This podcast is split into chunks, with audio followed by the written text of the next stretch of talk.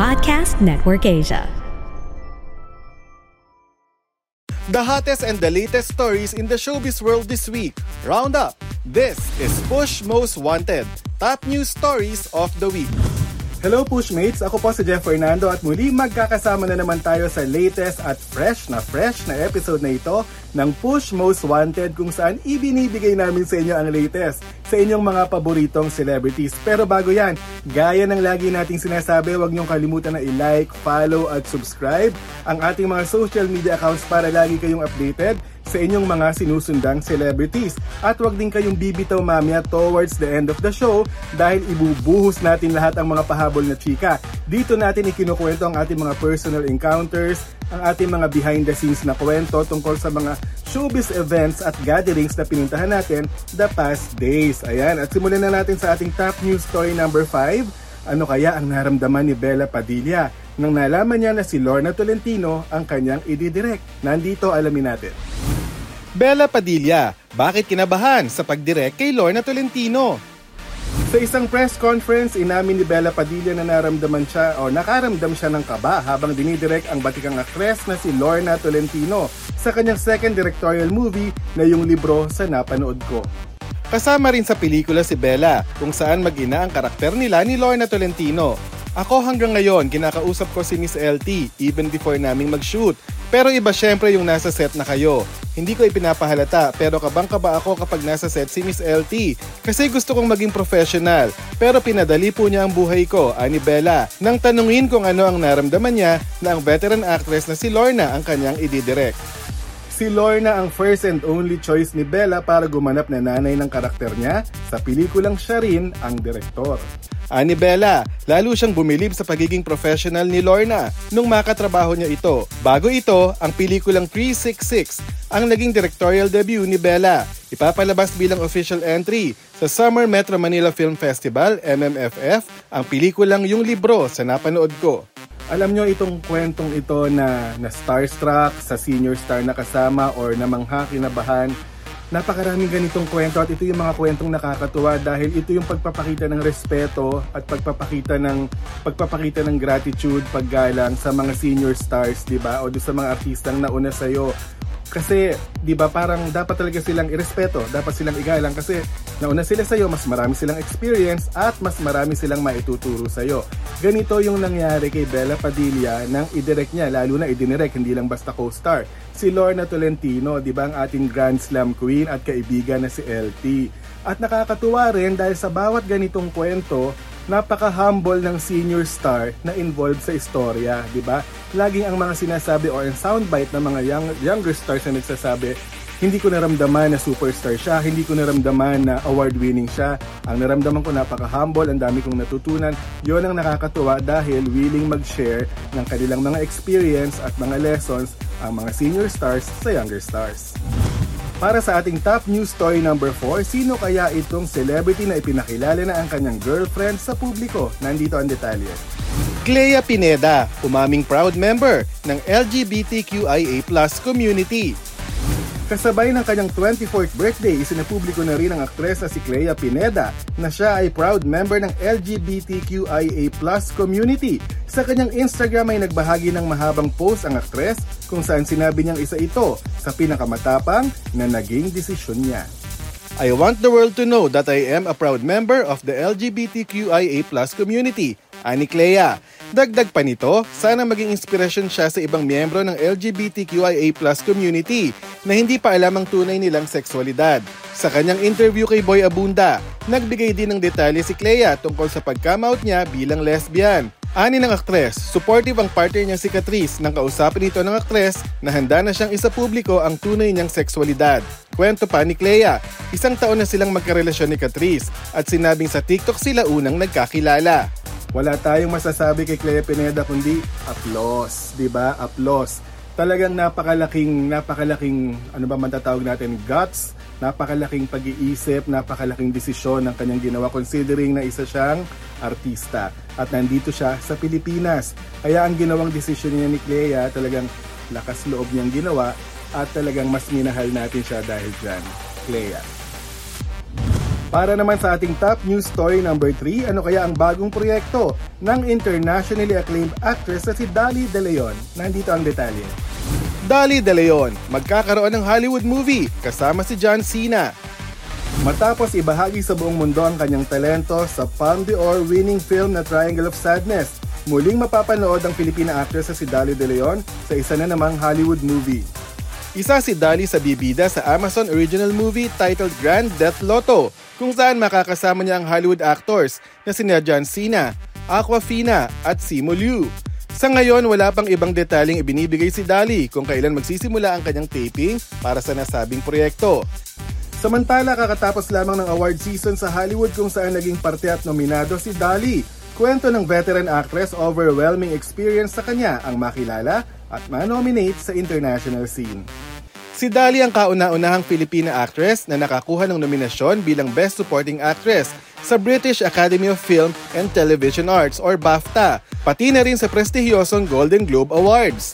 Nanalo rin si Dali sa kanyang portrayal sa Triangle of Sadness bilang Best Supporting Performer sa Los Angeles Film Critics Association kung saan kalaban niya ang Academy Award winner na si Ke Huy Kwan ng Everything Everywhere All at Once ang gandang senyales, di ba? Dahil after ma-nominate ni Dali at manalo sa napakaraming international award-giving organizations, hindi doon nagtapos ang lahat kasi yung iba after nilang ma-nominate, wala na. Or after nilang manalo sa isang international movie, hindi mo na maririnig or hindi na madudugtungan ang mga opportunities na dumadating.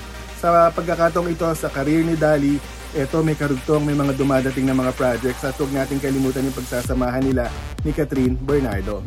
Para naman sa ating top news story number 2, kumusta kaya ang friendship ni Yasi at Nadine Lustre matapos isa publiko ni na James Reid at Isa Pressman ang kanilang relasyon. Yasi Pressman at Nadine Lustre, friendship over na nga ba? Tinapos na ni Yasi Pressman ang mga espekulasyon na apektado ang friendship nila ni Nadine Lustre matapos isa publiko ni na James Reid at Isa Pressman ang kanilang relasyon. Sa press conference ng kanyang bagong project ay isa-isang sinagot ni Yasi ang tanong ng media kung magkaibigan pa rin ba sila ni Nadine. Anya, isang beses niya lang naman itong sasagutin at sinabing okay sila ni Nadine. Wala pong problema, kami po ni Nadine, okay po kami. Okay rin po yung buong pamilya namin, ani Yasi. Ayon pa dito, nakausap nila o nagkausap sila ni Nadine at nabanggit na nagkaroon sila ng anxiety dahil sa kaliwat ka ng pambabash sa kanya ng netizens mula nang lumabas ang balita tungkol kina Isa at James. Dagdag pa ni Yasi, sana ay hayaan na lang ng mga bashers na maging masaya ang lahat. Sinagot din ni Yasi ang tanong kung anong masasabi niya sa relasyon ng kapatid at ni James at sinabing matanda na ang mga ito at alam na nilang gumawa ng mga sarili nilang desisyon tama yung mga naging sagot ni Yasi na kahit gaano ka grabe sa social media yung ginagawang yung ginagawang pag-comments, 'di ba, yung pambabash sa kanila, hindi talaga dapat maapektuhan yung pagiging magkaibigan nila ni Nadine kasi nasa itaas lagi 'yon sa kung ano man ang pwedeng mangyari sa kanila. Dito rin matetest kung gaano nila kamahal o gaano katibay ang kanilang friendship para sa isa't isa. At para sa ating top news story for the week, ano kaya ang naging pahayag ni Kira Ballinger tungkol sa mga di umano'y siya ang third party sa hiwalayang Kelvin Miranda at Rosel Vitiaco. Narito ang naging sagot ni Kira. Kira Ballinger, matapang na sinabing hindi siya kabit. Naging matapang ang naging sagot ng aktres sa si Kira Ballinger nang tanungin ito ng media tungkol sa pagkakadawit ng pangalan niya sa hiwalayang Kelvin Miranda at Rosel Vitiaco. Ito ay matapos pumutok ang balita noong January 2023 kung saan nakita ni Rosel ang palitan ng mga text messages ni na Kelvin at Kira sa isa't isa. Diretsahang pag-amin ni Kira, hindi naging sila ni Kelvin. I did not break them up and I'm very confident to say that because I do not steal men. I do not run after them. They come to me. Matapang na pahayag ni Kira. Naging magkatrabaho sa isang pelikula si Kira at Kelvin na naging dahilan kung bakit sila naging magkaibigan. Dagdag pa ni Kira, pero ako honestly, from my point of view, wala po akong alam and I'm confident to say na hindi ako kabit, kagaya ng sabi ng lahat like what she made me out of it. Anya, unfair para sa kanya na madawit ang pangalan sa mga ganitong usapin, lalo na kung pwede naman umano itong pag-usapan na hindi ginagamit ang social media. Alam nyo, itong mga, itong angulo or itong bagong ibinibintang kay Kira na issue, ang dali-dali pwede niyang gamitin ito in a positive way para mas makilala pa siya ng maraming tao at ipakilala niya yung totoo ng pagkatao kung sino siya at dito rin makikilala ang kanyang personality kung paano niya ititreat o paano niya itatrato yung issue na to na kinakaharap niya ngayon. At yan ang mga maiinit na balita sa showbiz ngayong linggo. Magkita-kita ulit tayo next week para sa mas marami pang chika tungkol sa inyong mga paboritong artista. Again, huwag niyo munang kalimutan na i-like, follow at subscribe ang ating mga social media accounts para lagi kayong updated sa inyong mga sinusundang celebrities.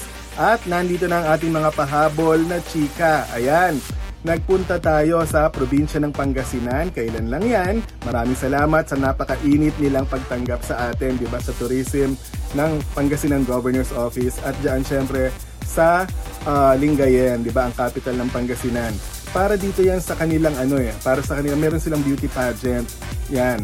Uh, parang ito yung kanilang Miss Pangasinan. Ito yung kanilang pinaka ito yung kanilang pinaka prestigious na pageant nakita natin at kinikilala niya, papakita ko sa inyo kung gaano kagaganda ang mga contestant sa pageant na ito at marami rin kasi ang nagtatanong bakit hindi lahat ng municipality sa Pangasinan ay represented sa pageant na ito.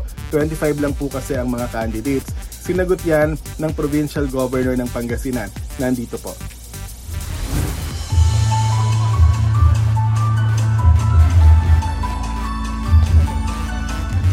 Uh, I'm sure that is the target Uh, remember, nag-sign po tayo ng memorandum of agreement with uh, the promoter and the uh, Philippine uh, management of Miss World and Miss Grand International. So yung mga beauty uh, pageants po na ito, organization, they require certain criteria from the candidates. So locally, if you want to keep local, Pangasinan, kahit 5-1, 5-2, okay, open yan. But we have promised that yung mananalo will represent the province in Miss World and Miss Grand. The five coming from the qualified, disqualified. So we have to check yung requirements ng class doon sa mga tinatarget natin yung mga national and international budgets uh, dahil sa pinirmahan po natin at Next time around, there will be more time para mag-scout ng mga syudad at munisipyo ng kanilang katilapan. So, marami dyan. Siguro nagtatago lang.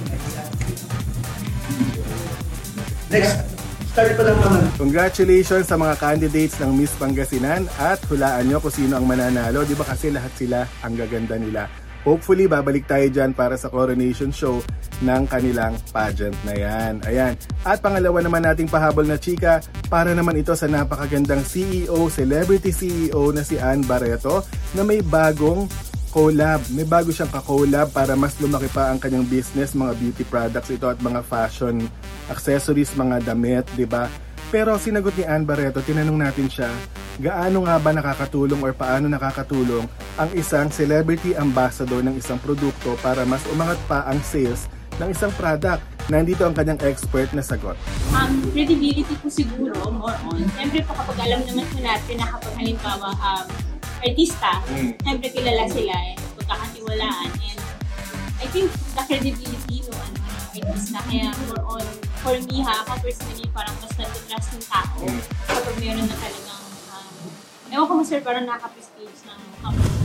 Congratulations Ann sa bago mo na namang venture na yan. I'm sure mas lalago pa ang iyong business. At mga kapamilya, huwag nyo rin kalimutan na mag-tune in sa ABS-CBN Entertainment Spotify in partnership with Podcast Network Asia dahil mapapakinggan nyo na rin dito ang inyong favorite ABS-CBN shows na Push Bets Live at syempre, itong Push Most Wanted. Muli, ako po si Jeff Fernando at ito ang Push Most Wanted. The views and opinions expressed by the podcast creators, hosts, and guests do not necessarily reflect the official policy and position of Podcast Network Asia, the hosts of the program, or other programs of the network. Any content provided by the people on the podcast are of their own opinion and are not intended to malign any religion, ethnic group, club, organization, company, individual, or anyone or anything.